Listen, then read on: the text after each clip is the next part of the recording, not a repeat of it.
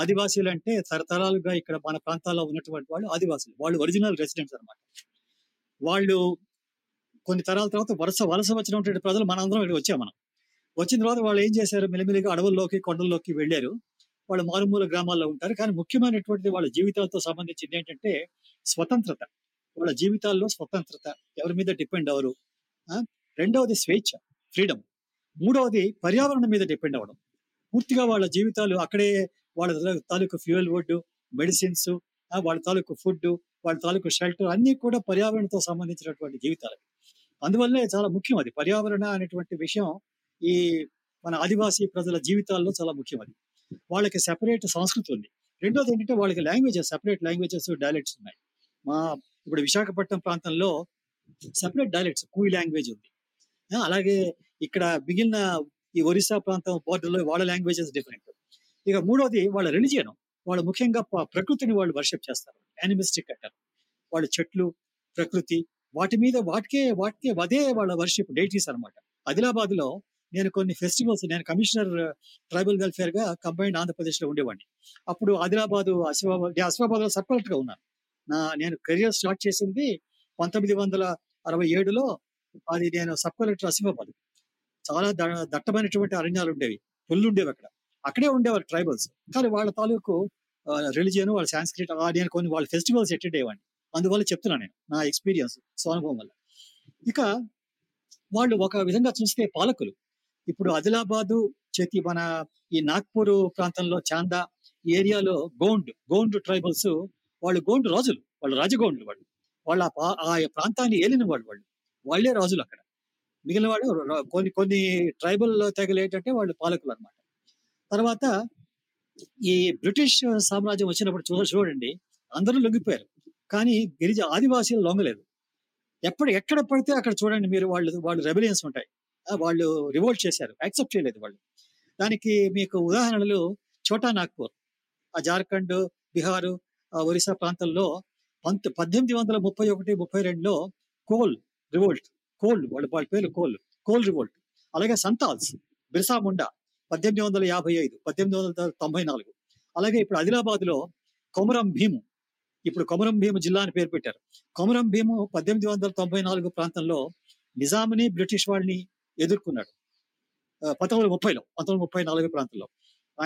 ఆయన్ని చంపేశారు. చంపితే ఇప్పుడు ఈ రోజు కూడా కొమరం భీము ఒక జాతర ఉంది అక్కడ. నేను ఆ జాతర వెళ్ళాను. నేను వెళ్ళి అక్కడ దాంట్లో పాల్గొన్నాను. నేను ఆ జాతర వాళ్ళతో కలిసి, ఆదివాసీలతో కలిసి ఆ ప్రాంతాన్ని బాగా వెళ్ళేవాడిని. అక్కడ ఉన్నటువంటి కుర్రాళ్ళందరినీ బాగా తెలుసు, వాళ్ళ యూత్ని. ఇప్పుడు కూడా వాళ్ళు టచ్లో ఉంటారు నాకు, ఆదిలాబాద్ వాళ్ళు, ఎందుకంటే వాళ్ళు కొంత ట్రస్ట్ అనమాట. సో వాళ్ళే కాయిన్ చేశారు ఈ ప్రాంతంలో. వీళ్ళు ఏం చేశారు, జల్ జంగల్ జమీన్, నీళ్లు, జంగల్ అడవి, జమీన్ ల్యాండ్, వీటి మీద హక్కులు అనమాట. సో ఇవన్నీ ఏమైందంటే ఇంత పెద్ద చరిత్ర ఉంది వాళ్ళకి. చాలా మంది మన భారతదేశంలో ఆదివాసుల గురించి తెలియని వాళ్ళు చాలా మంది ఉన్నారు, తెలుసుకోవాలి మనం. ఇంకోటి ఏంటంటే ఈ చట్టాలు ఉన్నాయి కదా, ఈ షెడ్యూల్, ఇక్కడ అటవీ చట్టం అని, ఇంకేదో ఎన్వైరన్మెంట్ చట్టం అని వచ్చాయి. ఇవన్నీ తర్వాత వచ్చాయి, అంతకు ముందే ఉన్నారు ఆదివాసీలు. వాళ్ళ మీద చట్టాలని మనం రుద్దాం, వాళ్ళ తలల మీద.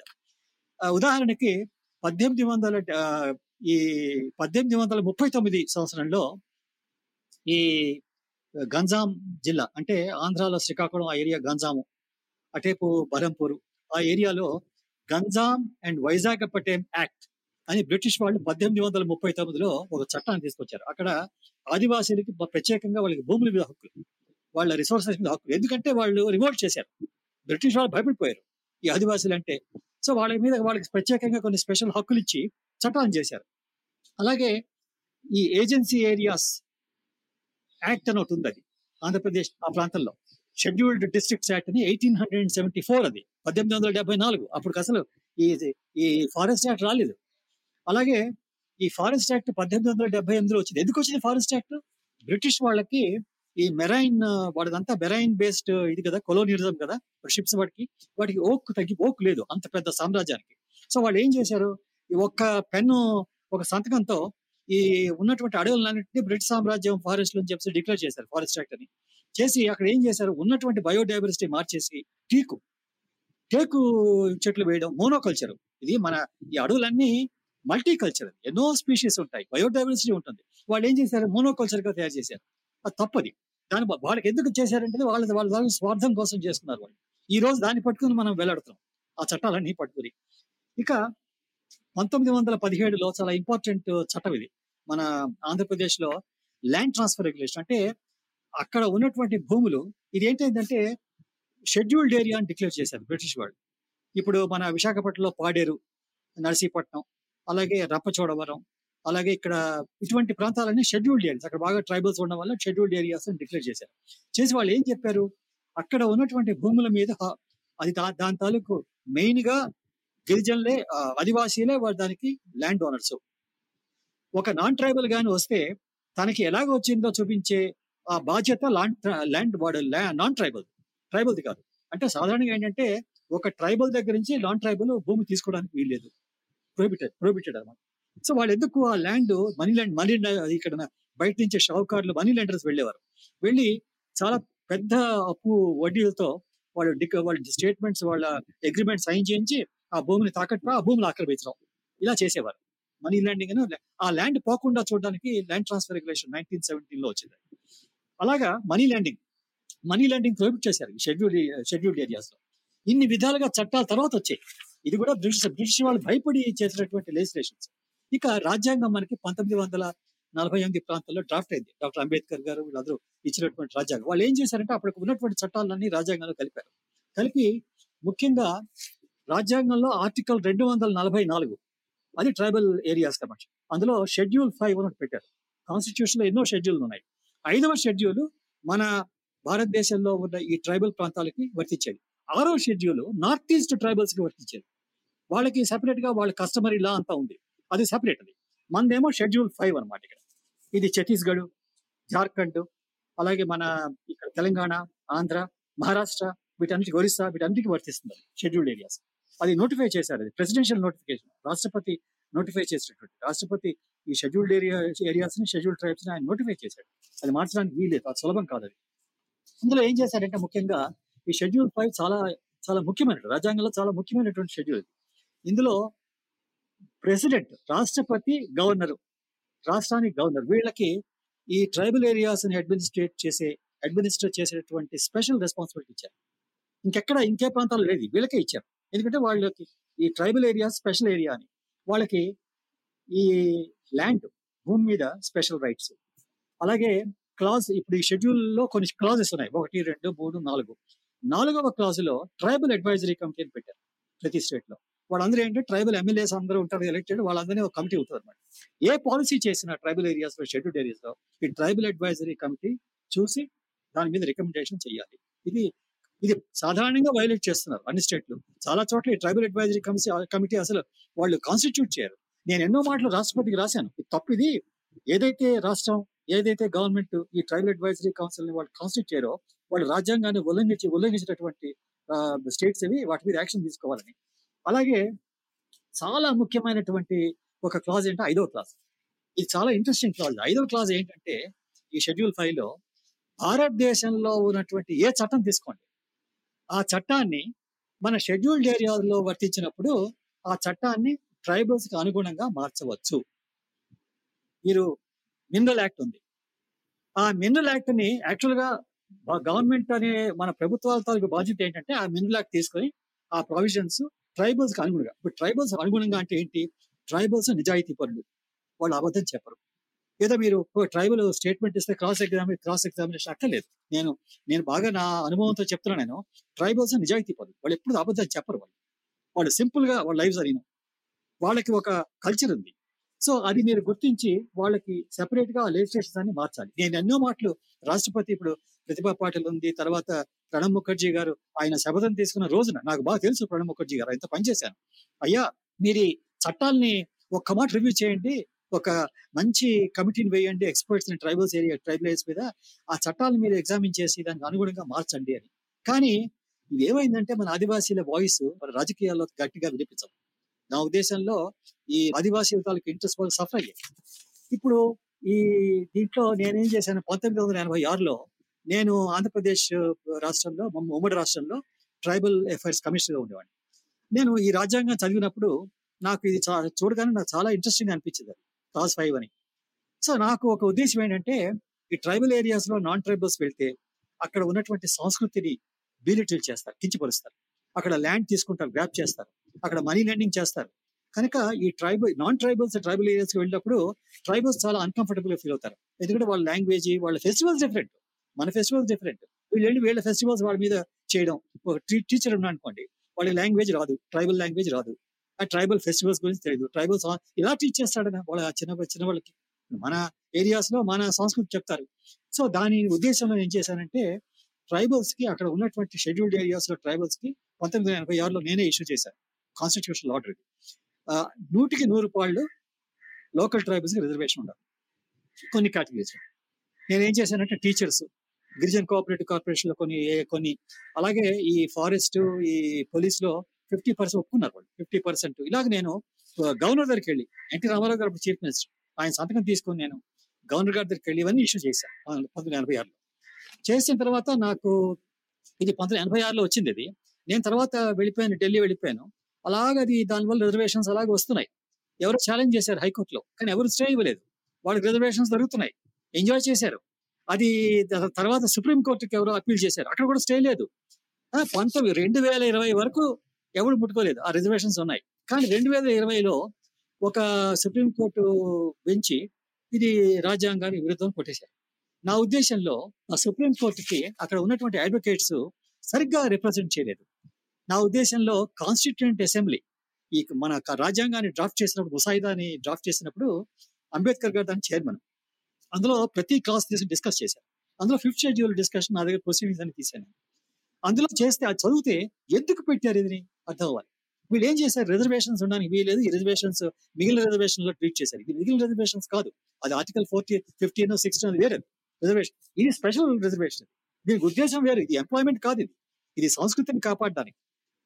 ఇది ఇది మన కొట్ట దాని మీద ఇప్పుడు నేను తెలంగాణ ముఖ్యమంత్రి గారికి అలాగే ఆంధ్రప్రదేశ్ ముఖ్యమంత్రి గారికి అప్పీల్ చేశాను, మీరు ఛాలెంజ్ చేయండి, చేసి ఒకవేళ అవసరమైతే ఒక చట్టాన్ని తీసుకోండి, Clause 5 కింద సెపరేట్ చట్టాన్ని తీసుకొచ్చి ఆ 50-100% చేయండి, ఇది చెల్లదు, అది సుప్రీంకోర్టు జడ్జిమెంట్ లో నేను కొన్ని లోపాలు ఉన్నాయని చెప్పి ఆ లోపాలన్నీ పెట్టి నేను రాశాను ఒప్పుకున్నారు తెలంగాణ ముఖ్యమంత్రి గారు, ఆంధ్రప్రదేశ్ ఇద్దరు ఒప్పుకున్నారు. వాళ్ళ అడ్వకేట్ జనరల్స్ కూడా టచ్లో ఉన్నారు, ఆ కేసు ఫైట్ చేస్తున్నారు. దాని మీద ఒక పెద్ద నేను మన తెలంగాణలో ఉన్న ఆదివాసీ గ్రూప్స్ అన్ని అట్లా టచ్ లో ఉన్నారు, అలాగే ఆంధ్రప్రదేశ్ లో ఆదివాసీ గ్రూప్ టచ్ లో ఉన్నారు. కొంతమంది వాళ్ళు కూడా సుప్రీంకోర్టుకి వెళ్ళారు, వాళ్ళతో టచ్ లో రెగ్యులర్ టచ్ లో ఉంటాను. ఇంత మంచి ప్రొవిజన్ ని భారతదేశంలో ఆదివాసీల కోసం చేసినటువంటి అంబేద్కర్ గారు వాళ్ళు చేసిన ఇంత మంచి ప్రొవిజన్ ని ఎవరు ఖాతరు చేయలేదు.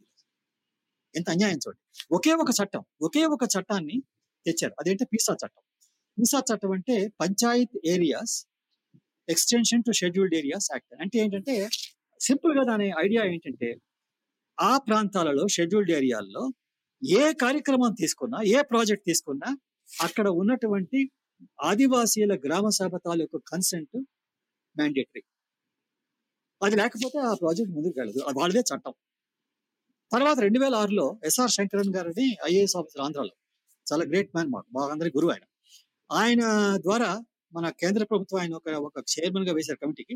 వాళ్ళు అటవీ హక్కుల చట్టాన్ని తీసుకొచ్చారు 2006లో. అదిలో కూడా గ్రామ సభకే పూర్తిగా. దాంట్లో ఏం చెప్పారంటే అడవులు ఉన్నా సరే, ఫారెస్ట్ డిపార్ట్మెంట్ అధీనంలో ఉన్నా సరే బోర్డర్ కల్టివేషన్ చేసి తరతరాలుగా ఉన్నటువంటి ఆదివాసీలకి హక్కులు కల్పించాలి. అది కూడా వైలేట్ చేస్తున్నారు. ఎందుకు చెప్తున్నానంటే ఈ రెండిట్లో కూడా గ్రామ సభకి పూర్తి అధికారం ఇచ్చారు. దీనికి చాలా ఇంట్రెస్టింగ్ ఏంటంటే మన వేదాంత కంపెనీ ఉంది కదా, వాళ్ళు ఒరిస్సాలో బాక్సైట్ మైనింగ్ కి అప్లై చేస్తే ఒరిస్సా గవర్నమెంట్ వాళ్ళకి ఒప్పుకుంటే ఎవరో దాన్ని క్వశ్చన్ చేసి అది సుప్రీంకోర్టుకి వెళ్ళింది. వెళ్తే సుప్రీంకోర్టు అడిగారు ఒరిస్సా గవర్నమెంట్, చూడండి పీసా చట్టం, అటవీ హక్కుల చట్టం ఇక్కడ వర్తిస్తాయి, అందులో గ్రామ సభలకి పూర్తి అధికారం ఉంది, మీరు గ్రామ సభల తాలూకు తీర్మానాలు తీసుకున్నారా అని. అంటే ఒరిస్సా గవర్నమెంట్ తీసుకున్నాం అంటే చూపించుకున్నారు. అంటే ఏదో సంతకాలు పెట్టి చూపించారు. మన గవర్నమెంట్ లో ఏం చేస్తారంటే ఎలాగో సంతకాలు తీసేసుకుని వేలు ముద్దలు పెట్టి చేస్తారు. సుప్రీంకోర్టు ఉన్నారు, ఇది మేము నమ్మం. అక్కడ డొంగరియా కోన్స్ అని నియాంగిరి కొండది, అందులో డొంగరియా కోన్స్ అని చాలా ప్రిమిటివ్ ట్రైబ్ వాళ్ళు ఏం చేశారు, 11 గ్రామాలు ఉన్నాయి. సో వాళ్ళు ఏం చేశారంటే ఒక జడ్జి గారిని అపాయింట్ చేశారు. చేసి ఒరిస్సా గవర్నమెంట్ ఆఫీషియల్స్ ఎవరు ఉంది అక్కడ, ఆ జడ్జి గారు వెళ్తారు, ఈ గ్రామ సభలో డిస్కషన్ ఉంటుంది బాగాను, పూర్తిగా వాళ్ళు డిస్కస్ చేసి వాళ్ళు కావాలంటే బాక్సైట్ మైనింగ్ కావాలి, ఎవరు చేయాలంటే వాళ్ళే ఇష్టం, అది వేదాంతా చేయాలా అయితే ట్రైబల్సా చేయాలా వాళ్ళ ఇష్టం, అది వాళ్ళు ఏం చెప్తారో చూద్దామన్నారు. అంటే జడ్జి గారు వెళ్ళారు.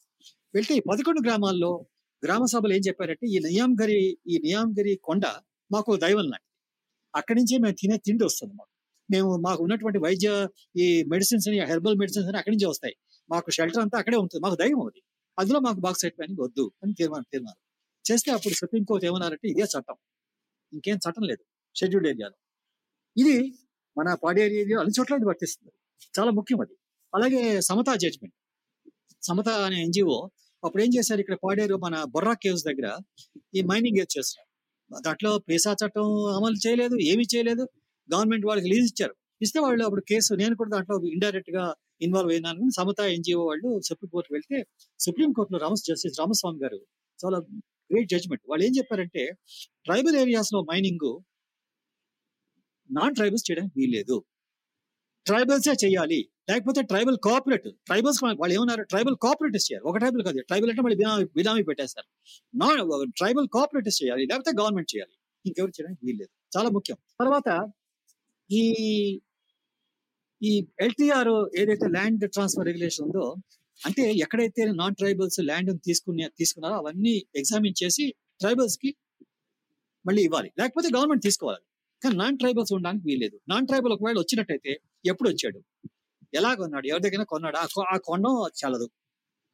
మొన్న ఎవరో ప్రాజెక్ట్ ఆఫీసర్ సీతానగరంలో శ్రీకాకుళంలో ఆయన స్ట్రిక్ట్ గా ఇంప్లిమెంట్ చేశాడు, చేసి అందరినీ ఎవిక్ట్ చేయడం మొదలుపెట్టాడు, నాన్ ట్రైబల్ చేయగానే ఆయన ట్రాన్స్ఫర్ చేశాడు.